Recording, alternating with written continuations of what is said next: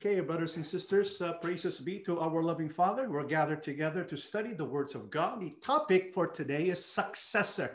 You'll find out later on why, why that is the topic of our study. So let's just pick up where we left off. We came from last week's episode concerning the inheritance because Yahuwah God instructed Moses to give the proper laws and decrees concerning what will be inherited by the tribes of the people of Israel. And so I can see that perhaps the people of Israel were excited because they were going to gain their inheritance in the promised land. Now, after giving the instructions concerning how the inheritance is to be divided, what issue, what problem came up? Let's read the book of Numbers 27 1 to 4. One day, a petition, look at that, a petition was presented by the daughters of Zelophehad. Who were these daughters? Mahlah, Noah, Hoglah, Milcah, and Tirzah. Those are nice, nice names for females. Mahlah, Noah, Hoglah, Milcah, and Tirzah. Their father, Zelophehad, was a descendant of Hepher, son of Gilead, son of Machir, son of Manasseh, son of Joseph. These women stood before Moses, Eleazar the priest, the tribal leaders, and the entire community at the entrance of the tabernacle. Our father died in the wilderness, they said. He was not among Korah's followers who rebelled against Yahuwah. He died because of his own sin, but he had no sons. Why should the name of our father disappear from his clan just because he had no sons? Give us property along with the rest of our relatives. So, after giving the instructions concerning the inheritance of the land, what issue came up?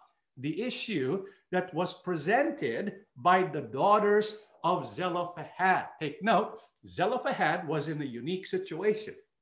He had no sons. He had five daughters. Do you know of anyone who has five daughters?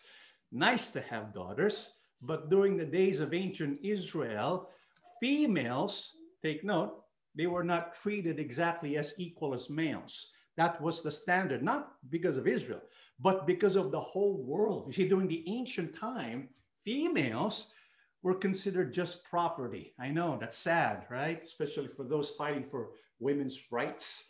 And so the problem comes up well, there's Zel- uh. He had no sons, five daughters, he died, who gets to inherit the land? Will he be forever removed from the memory of his clan? And so this issue was given to who? To Moses. You know, when Moses was a leader, the cases that were not so complex or very they're easy to manage and resolve, it was given to his advisors. The more complex, problematic cases, he was the one who handled them. However, there are cases that perplex even Moses. This was one of them. What are we to do with the daughters of Zelophehad? Are they going to inherit property from the land? And so, what do you think Moses did? Well, this is what he did in the book of Numbers 27 5. So, Moses brought their case before Yahuwah. Why? Because this was unprecedented. Nothing like this was ever brought to him before. And so he needed to consult with Yahuwah God because keep in mind, the people of Israel, the nation of Israel, was a theocracy.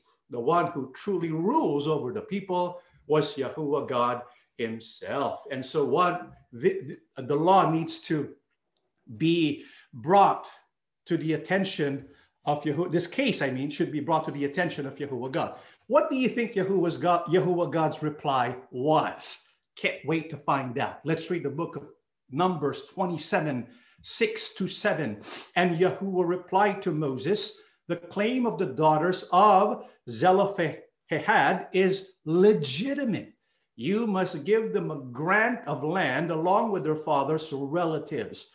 Assign them the property that would have been given to their father. And so, what was Yahuwah's decision concerning this case, this petition that was made by the five daughters of Zelophehad?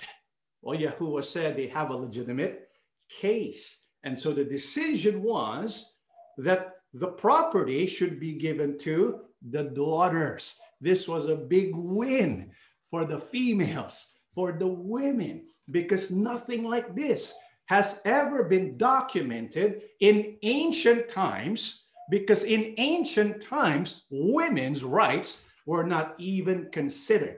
It was a male centric society. Women were treated as second class citizens, not equal among the males. But Yahuwah's decision was a landmark decision. He was showing that females were just as valuable as males. Not only that, because of this incident, what did Yahuwah God decree? Let's read Numbers 27 8 to 11 and give the following instructions to the people of Israel. If a man dies and has no son, then give his inheritance to his daughters. And if he has no daughter either, transfer his inheritance to his brothers. If he has no brothers, give his inheritance to his father's brothers. But if his father has no brothers, give his inheritance to the nearest relative in his clan. This is a legal requirement for the people of Israel, just as Yahuwah commanded Moses. So Yahuwah did not only give a decision in favor of the daughters, he made it into a law a social or civic law. Remember when we talked about the law of Moses, it had a moral part, a ceremony part, and a social part.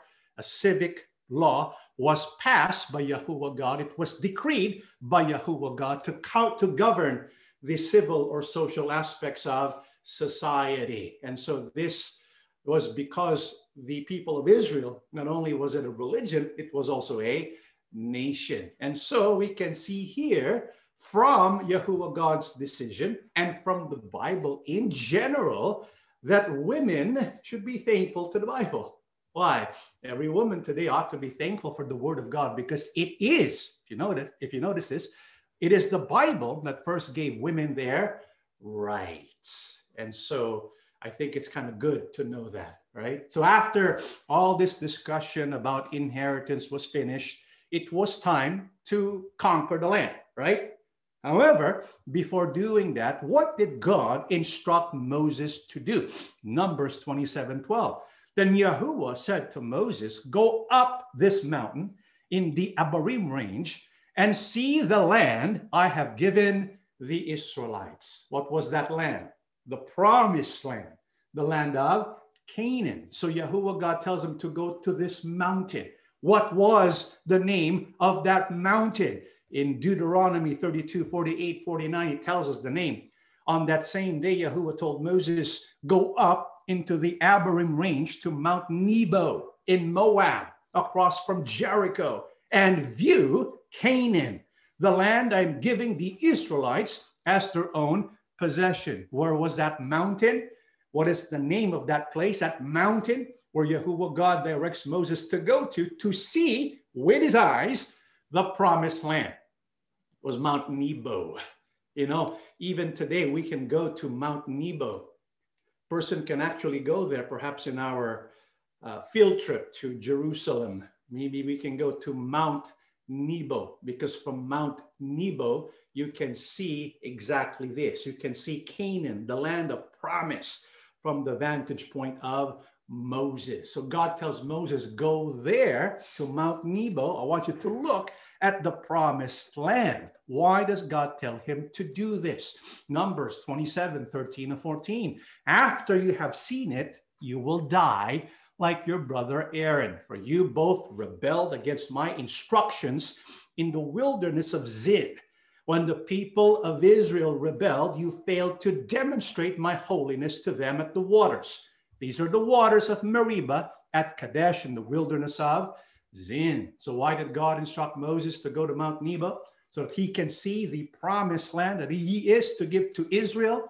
Because after that, he was going to be laid to rest. He was to die and to join his forefathers to die like Aaron. And so God wanted to at least for him to see the promised land, but he was not to enter the promised land. Why did God decree? Why did he say that Moses, You have been a good leader, but you're not going to go enter the promised land. Well, Yahuwah God himself gave the explanation. That's because the both of you, you and Aaron, you rebelled against me.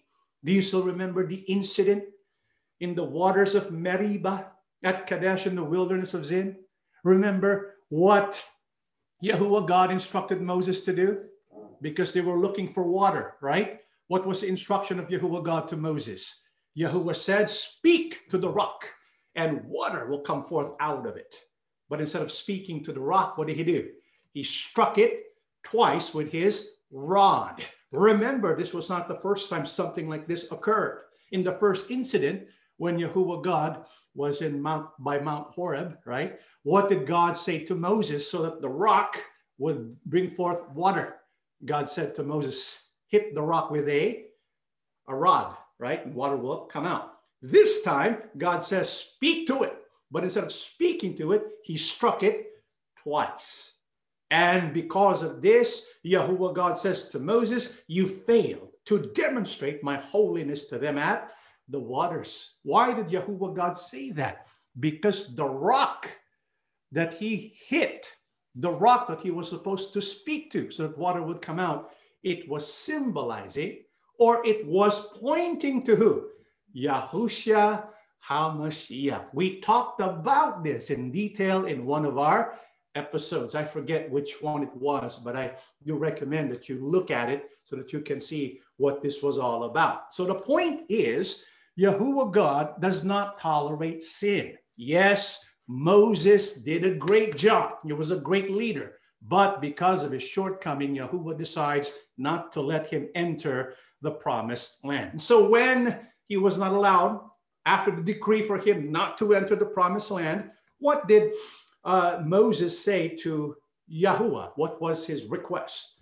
Let's read 15 and 17. Then Moses said to Yahuwah, O Yahuwah, you are the God who gives breath to all creatures. Please appoint a new man as leader for the community. Give them someone who will guide them wherever they go and will lead them into battle. So the community of Yahuwah will not be like sheep without a shepherd. And so this was nice of Moses. You can look, you can sense the heart of Moses here, right? Because when we when we look at the life of Moses, as we go through Exodus all the way to the book of Numbers, we can sense his passion and love for the people of Israel to the point where he said to Yahuwah, just kill me instead of the people of Israel. So he has a passion. He loves the people of Israel. That alone makes Moses a fantastic and great leader for the people. And so he knows he's going to pass away. He will not enter the promised land. And so he asks Yahuwah God, please appoint a new man as a leader to guide them to shepherd them so that they will be led properly. And so, what does Yahuwah God say? Let's read the book of Numbers 25, verse 18. Yahuwah replied, Take Joshua, son of Nun, who has the Spirit in him, and lay your hands on him. And so, what was Yahuwah's response after Moses makes the request for Yahuwah to give them a leader? Yahuwah says, Yes and who was the chosen successor of Moses. Who was it? Joshua, son of Nun. He is to succeed Moses. He is to take over Moses after he passes in Mount on Mount Nebo. Take note, this chosen leader was not chosen by a vote, right? This was not a popularity contest. This was not by democracy. Who was the one who chose his leader?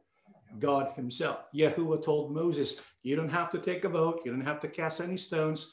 Joshua, Joshua, son of Nun, is the one that is going to be the one to replace you and succeed you as the leader of Israel. And so, what does Yahuwah God instruct Moses to do to prepare Joshua? Let's read Numbers 27 19 to 20. Present him to Eleazar, the priest. Take note, Eleazar was not only the priest, he was the high priest. He was the one who replaced uh, Aaron before the whole community and publicly commissioned him to lead the people. Transfer some of your authority to him so the whole community of Israel will obey him. What was instruction of Yahuwah uh, concerning Joshua to prepare him to succeed in leading the people of Israel? Well, Yahuwah says, present him to Eleazar, the priest, before the whole community, because it's important that the whole community knows who is going to be the leader. Because if there was no declaration of who's going to be leader before the whole community, you're gonna get you're gonna have a lot of problems. You're gonna have a lot of uh, uh, different struggles for the leadership position.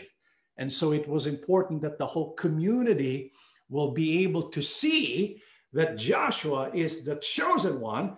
He will be the one to succeed Moses. Verse 20 transfers some of your authority to him. It's interesting. It doesn't say transfer your authority, it says some of your authority to him. And what was instructed by Yahuwah God concerning the leadership of Joshua? This is interesting. 27, 21. He will depend, speaking of Joshua, when he's leading, right? Whenever Joshua would need guidance, whenever Joshua would need direction as far as where the people ought to be going, Bible says he will depend on Eleazar the priest, who will learn my will by using the Urim or Urim and Thummim. In this way, Eleazar will direct Joshua and the whole community of Israel in all their affairs. That's very interesting, right? Because God is telling Moses, when it comes to Joshua, for him to properly lead the people of Israel, he needs to know the will of God, right? Especially concerning certain issues, certain problems. And so Yahuwah God tells him, okay, this is what he needs to do. He needs to depend on Eleazar, the high priest. And what will Eleazar, the high priest, do so that he will know the will of Yahuwah God? He will use the Urim and the Thummim. Do you still remember the Urim and the Thummim when we studied this before? To give you a refresher course in Exodus 28 30, insert the Urim and the Thummim into the sacred chest piece so they will be carried over Aaron's heart when he goes into Yahuwah's presence. In this way, Aaron will always carry over his heart the objects used to determine Yahuwah's will for his people whenever he goes in before Yahuwah. The high priest has special garments. He has what is called an ephod, which is like a garment that you put over you, right? And this is how it looks like. The garment, you see the, the garment that he's wearing is called the ephod. And on the ephod, he also puts on a breastplate. And inside the breastplate, there's probably a pocket within, are two objects, the Urim and the Thummim. And the Urim and the Thummim, nobody really knows about because the Bible is not very um, explicit about what it looks like. Are they stones? Are they sticks? Nobody really knows. It's just in the Bible, the Urim and the Thummim, and the high priest has it. He carries it with him in the ephod. And so this is what a lot of people think they look like, right? Two rocks and it functions to reveal the, the will of God. Again, nobody really knows how it functions, how it works. There are some who say you ask Yahuwah God a question, like a yes or no question, and then the high priest will, will, will, will insert his hands in his pockets and bring out the two rocks. And then the, the question is answered on one rock, and then the other, the other rock or other object, we don't even know if it's a rock, the other object will reveal if it's from Yahuwah God or not. And so this is how they are directed concerning the will of God. And this was used in uh, when David, or during David's time in Samuel 37 to 8, and he said to Abiathar, the high priest, Bring me the ephod. So Abiathar brought it. Then David asked Yahuwah, Should I chase after this band of raiders? Will I catch them? And Yahuwah told him, Yes, go after them. You will surely recover everything that was taken from you. The truth is, not much has been said about the Urim and the Thummim because throughout history of the people of God, especially during the times of the monarchy, it was never and rarely ever used. It is as though the prophets eventually replaced the Urim and the Thummim because the prophets were the ones who were declaring to the king what Yahuwah's will is. But even after the captivity, this was noted in Ezra 263. The governor told them not to eat the priest's share of food from the sacrifices until a priest could consult Yahuwah about the matter by using the Urim and the Thummim, the sacred lots. So that's the Urim, Urim and the Thummim. The reason why I bring it up is because it was mentioned concerning the leadership of Joshua, right? And so Joshua, when he had facing a facing a problem or an issue, Joshua needs to make a decision. But a good leader wants to make sure the decision reflects the will of Yahuwah God. And so what does Joshua do? He consults with the high priest, right? What does the high priest do? He will use the Urim and the Thummim. Why? So that the will of God will be determined. And so Joshua is to depend on the high priest who will use the Urim and the Thummim to get Yahuwah's will. It was different with Moses. You notice that? With Moses, it was a direct line, right? With Moses, God speaks to him face to face. This is not a knock on Joshua. It just tells us Moses was on a different level. He was the lawgiver. After all, he was the one who wrote the book of Torah, the Torah, right? The first five books. It's called the first five books of Moses. Of course, the final editing, the final parts of Deuteronomy, according to tradition, it was Joshua who completed it. But it shows us that Yahuwah directly guides uh, Moses and so Moses was given this instruction concerning, for example, when it, when it comes to the case about the, uh, the, the daughters, remember? When this was presented, he didn't know what to do. What did he do? So Moses brought their case before Yahuwah, and Yahuwah replied to Moses. Direct revelation. Isn't that nice? Although during the days of the conquest, Yahuwah God did speak to Joshua, but not in the same way as God spoke to Moses. It tells us a lot about the ministry and leadership of Moses. Yahuwah God indeed loved Moses, but it doesn't mean that just because he loves you that he will tolerate your sin, right? Because Yahuwah God did not permit him to enter the promised land. This should tell us a lot that Yahuwah God is concerned about sin in our life. And so we should not think that just because God loves us, that we can live a life of any, doing anything we want. No, we need to clean ourselves from sin because this is what Yahuwah God wants from each and every one of us. And so, what did what else did Yahuwah God instruct Moses concerning Joshua? Uh, verse 22 to 23. So Moses did as Yahuwah commanded. He presented Joshua to Eleazar the priest and the whole community. Moses laid his hands on him and commissioned him to lead the people just as Yahuwah had commanded through Moses. Okay, so that's the end of Numbers chapter 27. However, there's something that I want all of you to understand and learn, right? You know what that is? My question is why was Joshua chosen? If I were to ask you that, why, out of all the people, why was Joshua the one chosen by Yahuwah God, right? What do you think the answer is? Why? Well, I don't really know, right? But he was chosen. I don't know specifically why God chose him, but we can learn something from the life of Joshua, which we can learn from so that we can also be chosen. How many here want to be chosen? I want to be chosen, right?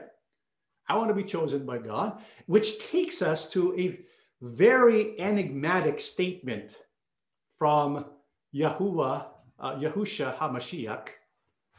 And this is found in Matthew 22, verse 14. For many are called, but few are chosen. You see, the Bible tells us that there are many called, there are few chosen. And we want to be among the few who are chosen. What's the difference between the called and the chosen? Well, there are people who are called, but they don't respond to the call. You get it? And so for to be for one to be chosen, you need to respond to the call. And so for us to be able to be chosen, we need to do what Yahuwah God wants us to do. In other words, we need to know and understand the characteristics of the chosen. Right? So, what are the characteristics of the chosen? What does it mean to be chosen? Well, let's go ahead and ask the question how can we be like Joshua? Isn't that what we want to know? How can we be like Joshua? So let's, let's look at the life of Joshua. In the book of Numbers, chapter 13, 2 and 8, this is what it says Send men to spy out the land of Canaan, which I am giving to the children of Israel. From each tribe of their fathers you shall send a man, every one a leader among them. From the tribe of Ephraim, Hoshea, the son of Nun. And so, what are the characteristics of Joshua? What are the characteristics of the chosen? Because Joshua was chosen, right? We, we, we want to learn from him. We want to become like him. So, what do we need to understand about Joshua? Well, the Bible tells us when you look at the history of the people of Israel, when you look at the Bible, there's not much that is mentioned about the history of Joshua. It's like he just popped in out of nowhere. Like, where did this guy come from? Right? The origin of where he came from, not much is known. It just mentions he comes from the tribe of Ephraim. His given name was Hoshea, son of Nun. That's all we need to know. That's all we have about Joshua. He was just an ordinary person. He was not a Levite. He was not related to Moses because there are some who would argue shouldn't like a descendant of a Levite be the one chosen? Shouldn't a descendant of Moses, perhaps one of his sons, could have been the successor? But no, it was a regular person, an ordinary man from the tribe of Ephraim, Hoshea, the son of Nun. So, what we can learn from Joshua, he started off as an ordinary man. That's it. He was just an ordinary man, right? And because a lot of us think that you have to have some kind of pedigree in order to be chosen, no. Any individual, doesn't matter what country you come from, it doesn't matter what your race or nationality is, anyone can be chosen. Just like Joshua, he was an ordinary man, but he eventually became chosen. Okay, now that's number one. What else? In Exodus 17, 8 down to 10, this is written While the people of Israel were still at Rephidim, the warriors of Amalek attacked them. Moses commanded Joshua, choose some men to go out and fight the army of Amalek for us. Tomorrow I will stand at the top of the hill, holding the staff of God in my hand. So Joshua did what Moses had commanded and fought the army of Amalek. Meanwhile, Moses, Aaron, and Hur climbed to the top of a nearby hill. As a result, Joshua overwhelmed the army of Amalek in battle. How else can we become like Joshua? What can we learn about Joshua? Bible says he fought and he fought well during this time when the people of Israel were in the wilderness. They were attacked from behind, right? And who was the one who led the army? Joshua. And he fought the army of Amalek. Not only did he fight, the Bible says he overwhelmed the, the army of Amalek in battle. In other words, he fought and he fought well, giving his best effort. It was a partnership because Moses and Aaron, they were praying and praising God. And he was in the battlefield doing the dirty work, doing the actual fighting. You see, as people of God, we have to also be willing to do that. We have to fight for our faith. When we are called by God to become his sons and daughters, it doesn't mean we're not going to do anything anymore. No, we have much work to do. And if we want to be like Joshua, we need to work with the best of our effort. He fought with his best effort. We need to work with our best effort as well. So that's number two. What else? What else can we learn so that we can be like Joshua? Exodus 24 12 to 13. Now, Yahuwah said to Moses, Come up to me on the mountain and remain there. And I will give you the stone tablets with the law and the commandment which I have written for their instruction. So Moses arose with Joshua, his servant, and Moses went up to the mountain of God. Well, what else can we learn from Joshua? Well, he was a dependable servant of Moses. Do you remember in our studies in the book of Exodus? Yahuwah God instructed Moses to go to Mount Sinai to receive the tablets which contain the Ten Commandments. And so he selected um, Joshua to aid him, to be with him. And so he was somewhere at midpoint of the mountain. You know how long he had to stay in the mountain? How long was that? 40 days and 40 nights. Can you imagine? Moses, while he was in the mountain speaking with Yahuwah God, Joshua was just there in the middle of nowhere. And he was there from the beginning when uh, Moses went up and all the way to the end when, you, uh, when Moses came down. And so he was a servant, he was a dependable servant, willing to do even things that normal people really don't like to do, like the, the boring things, the things that were behind the scenes. And so this was Joshua. He was a dependable servant. So, so far, he was just an ordinary person, just like you and I. Okay? No pedigree, no history.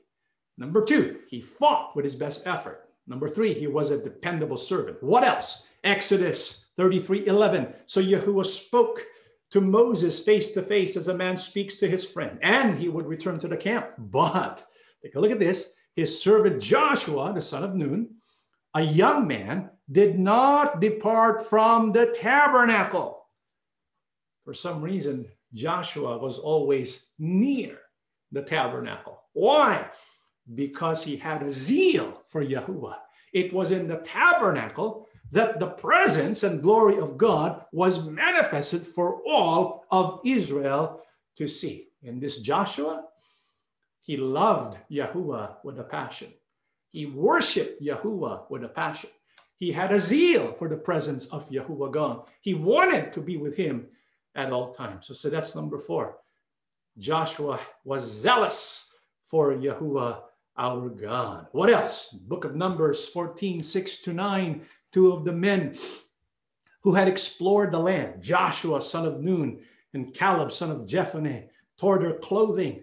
They said to all the people of Israel, The land we traveled through and explored is a wonderful land. And if Yahuwah is pleased with us, he will bring us safely into that land and give it to us. It is a rich land flowing with milk and honey. Do not rebel against Yahuwah, and don't be afraid of the people of the land. They are only helpless prey to us. They have no protection, but Yahuwah is with us. Don't be afraid of them. Do you remember Kadesh Barnea, their first stop? When Yahuwah God instructed Moses select spies to look out, look and uh, scope out the land, the promised land, right? And when they came back, the majority, what did they say? It's a, it is a nice land. It's a fertile land flowing with milk and honey, but there's giants there. We're afraid. Let's go back to Egypt. And so they corrupted the thinking of the other Israelites. And so they all wanted to go back to Egypt, except for two individuals. Who were they? Joshua and Caleb. What did they believe? What was their faith? The Bible says, if Yahuwah is with us, they will be helpless Prey for us. In other words, when the people were afraid, because of his faith, he overcome he overcame the fear. You know, brothers and sisters, as human beings, is it normal to feel fear? Yeah. Courage. Courage is not the absence of fear. No. We feel fear all the time. It's a good thing that we feel fear. See, courage is not the absence of fear. Courage is doing what you need to do. Courage is doing the right thing to do, even if you are afraid. And that's what we need to do nowadays because there are many things that cause us fear, right? There are people, for example, who are afraid of the registry. They're afraid of losing their names in the so called registry. There are people who are afraid of certain things, the, pand- the, the, the pandemic, maybe. And so we, like Joshua, need to realize that we have a God. And Yahuwah God is powerful more so than anything that we're going to face in life. Do you believe that? That's the only way to overcome fear. When we have this belief, this relentless belief that if Yahuwah God is with us, nothing can touch us. And so that was Joshua. You know, he overcame fear because of his faith, right? What else can we learn about Joshua? How can we be like him? In Numbers 27 18, Yahuwah replied, Take Joshua, son of Nun, who has the Spirit in him, and lay your hands on him. This was important. The one thing that Joshua had was the Spirit. He may not have the pedigree, he may not have been a part of the Levites, he may not have been blood related to Moses, but the one thing he had was more important than all of that what was that? He had the Spirit. You know, brethren, we too have the Spirit. How do we get the Spirit? When we were baptized in the body of Yahushua, we have the Spirit. We need to make sure that we don't grieve the Spirit. How do you grieve the Spirit again? When you have bitterness and hatred in your heart, you grieve the Spirit. How else do we grieve the Spirit? How else can we drive the Spirit when we live in the flesh, when we live in sin? And so, brothers and sisters, we need to renew our life so that we can have the Spirit in us, because this was one of the characteristics of Joshua. He had the Spirit. And when it comes to Joshua, what else do we need to see about his life? In the book of Numbers 13, verse 16, these are the spies Moses sent to explore the land. He changed the name of Hoshea, son of Nun, to Joshua. And so his given name was Hoshea. But when he was selected by Moses, he changed his name to Joshua. I believe this was not by accident, but by purpose. And I believe this was because of the will of Yahuwah, our God, right? Why? Because Yahuwah wants us to see something about Joshua. What is that? When we read the word, jo- the name Joshua in English, it's spelled Joshua, right? But the Hebrew of Joshua is spelled like this. Does that look familiar to you? Yeah. yeah? What is that? That is Yahushua. And so when we look at the Hebrew name of what people call today as Jesus and Joshua, the Hebrew name is that Yahushua. Now, what is the meaning of Yahushua? Because when it comes to Hebrew names, when it comes to God's purpose concerning a name, it has a meaning, it has a purpose. What is the meaning of the name Yahusha? Well, it comes from two words, Yahuwah and Yahshua. Yahuwah means I am who I am, the self existent one. Hebrew number 3068. Yahshua means uh, to say, be saved, be delivered. Hebrews 3, 4, 6, 7. And so the meaning of Yahusha is I am he who delivers, or I am he who saves. This is why when we look at Joshua, he fulfills the name that was given him, which is why it makes sense that his name was changed from Hoshea to Yahusha in English, Joshua. That's why we need to also look at the name. When it comes to the name of Yahusha, for example, why was the name given to the Savior, Yahusha, in the book of Matthew 1 20 to 21? But when he had considered this, behold, an angel of the Lord appeared to him in a dream, saying, Joseph, son of David, do not be afraid to take Mary as your wife, for the child that who has been conceived in her is of the Holy Spirit. She will bear a son, and you shall call his name Yahusha for he will save his people from their sins. This is why the name given to the Savior is Yahushua, because he will be the Savior of his people. How or what kind of Savior? Save his people from their sins. That's why the name was given to him, the name that was given him is Yahushua. And so, why is it appropriate to give the name Yahushua to Joshua? Well, let's take a look at Deuteronomy 328 uh, and 3123. Instead, commission Joshua and encourage us and encourage and strengthen him. For he will lead the people across the Jordan. He will give them all the land you now see before you as their possession. Yahuwah commissioned Joshua, son of Nun, with these words Be strong and courageous, for you must bring the people of Israel into the land I swore to give them. I will be with you. And so, why is the name Yahushua appropriate to be given to the name Joshua? That's because of the work that he's going to do. What is that work? He will be the one to bring the people of Israel into the promised land. He will be the deliverer.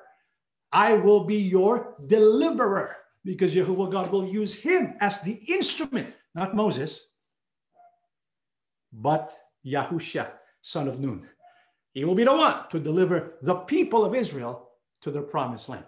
And eventually, Yahusha, our king, Yahusha HaMashiach, will be the one to also bring us into the real everlasting promised land in the kingdom of heaven, the holy city. Now, why else? is the name, how else does uh, Joshua typify Yahusha? In the book of Numbers 27, 17 to 18, give them someone who will guide them wherever they go and will lead them into battle. So the community of Yahuwah will not be like sheep without a shepherd.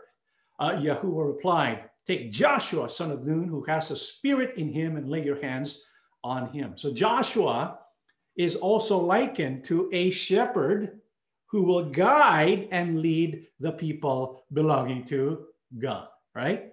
Who was also likened to a shepherd, who is to shepherd the people who were likened to lost sheep. Who is that? Yahusha, First Peter 2.25. Once you were like sheep who wandered away, but now you have turned to your shepherd, the guardian of your souls. Who is that? Yahusha HaMashiach. So we can see in the life of Joshua he typified, number seven, he typified Yahusha. And so the question was, the question is, how can we be like Joshua, right? What are the characteristics of the chosen? That was the question. What are the characteristics of the chosen? How can we be like Joshua? Number one, he was just an ordinary man. Number two, he fought with his best effort. Number three, he was a dependable servant. Number four, he was zealous for Yahuwah. Number five, he overcame fear by faith. Number six, he had the Spirit. And number seven, he typified Yahusha. I want you to look at that list. Doesn't that also describe our journey? Right? I want you to understand, brothers and sisters, an ordinary man, an ordinary person can be just like who? Yahusha.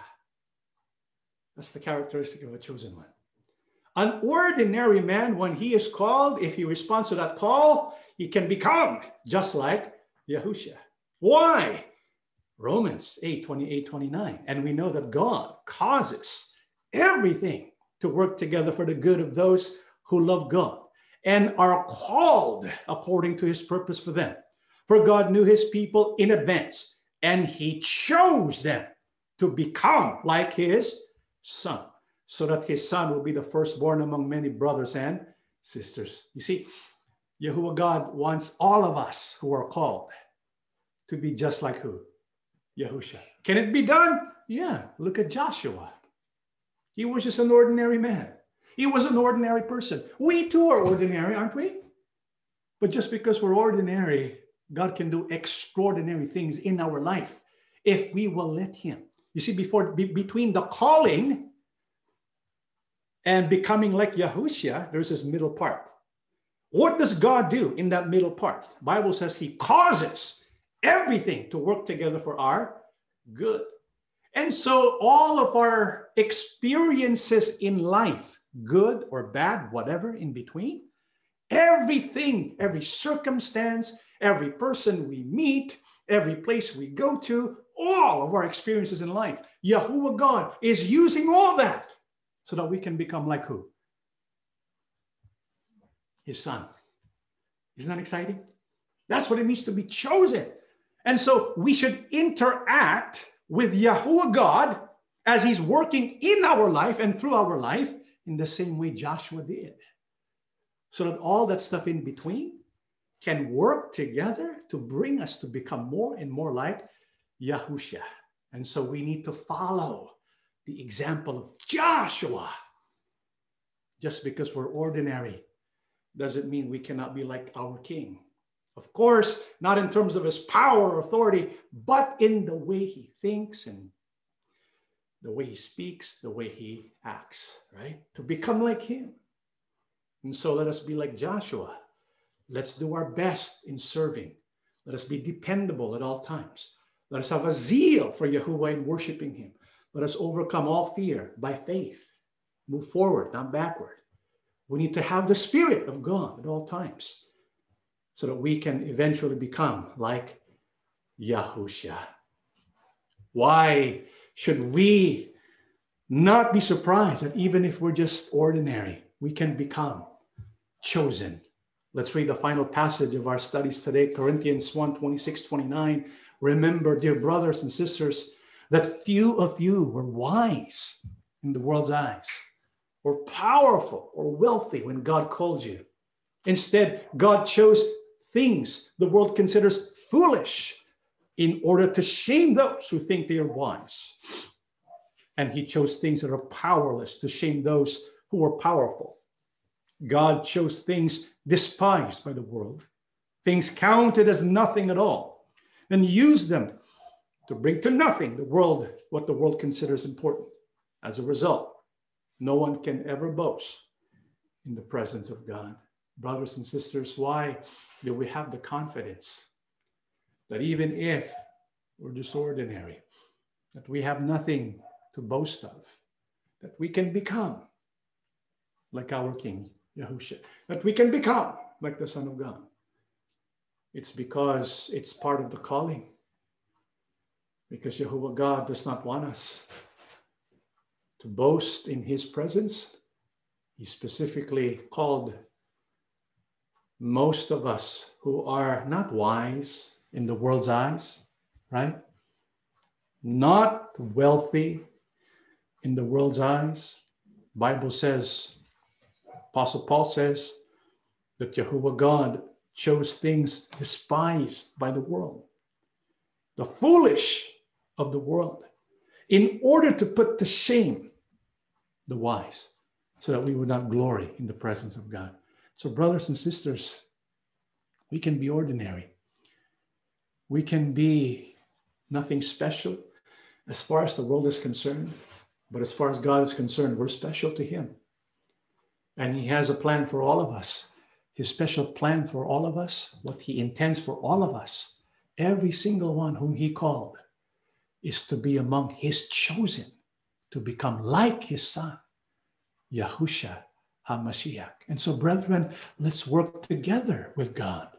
Let Him work in us and through us. Let Him form us so that we can become who He wants us to be according to His pleasure, plan, and purpose. Because in the end, we will inherit the promised land and we will be with our King, Yahushua HaMashiach, to enjoy the blessings that Jehovah God has prepared for each and every one of us. Let us stand, brethren, and we shall pray together. Everlasting Father. Yes. Yahuwah God, thank you so much Yes, for all that you have blessed us with. Yes. Thank you for wisdom that you have given to your people. Amen. As we study your holy book, Yes. we can see very clearly. Indeed, you want us to recognize your Son, Yes, to worship your Son, Yes, Father. to know him and recognize him as our Savior. Yes. And slowly but surely to be just like him. Yes. This is what we intend to do as well. Yes, Lord. Help us to be focused in our work. Yes. We know, loving Abba, that you are working through the circumstances in our life, Yes. using them to forge our character, Yes, that we can be transformed from the inside out Yes. to become more and more like your beloved Son. Amen. So we surrender to the process. Yes. We surrender to your will. Yes. Only have mercy upon us when, because of our human frailties and weaknesses, Yes. sometimes we become stubborn. Yes. Sometimes we will refuse that work. Please forgive us and teach us every day to always return to you. Amen. Yahusha, our King, Yes, Lord Jehovah. we focus all of our work for you. You are our Mashiach. Yes. It saddens us Yes. that for such a long time in our previous years, we have not given emphasis on you. Yes. Yes. But now we will proclaim you. Yes. Yes. You are our King. Yes. Yes. You are our Messiah. Amen. Please give us many opportunities Yes. to show the world that you are the true Savior, Yes. the Redeemer of the world. Amen. Use us as your instruments that we may proclaim this out of faith Yes. with love and compassion that we can be more and more like you. Amen. Do not give up on us, please. Yes. Work in us and in our hearts Yes. that every day we'll be transformed and eventually we shall see your face Amen. and be with you in your heavenly abode. Amen. Father, bless your people throughout the world. Yes. Help us in our work together Yes. as we progress in the work of faith that you have gifted to all of us. We ask and beg everything, loving Abba, Yes. in the name of our Lord and Savior, Yahushua HaMashiach. Amen. Amen.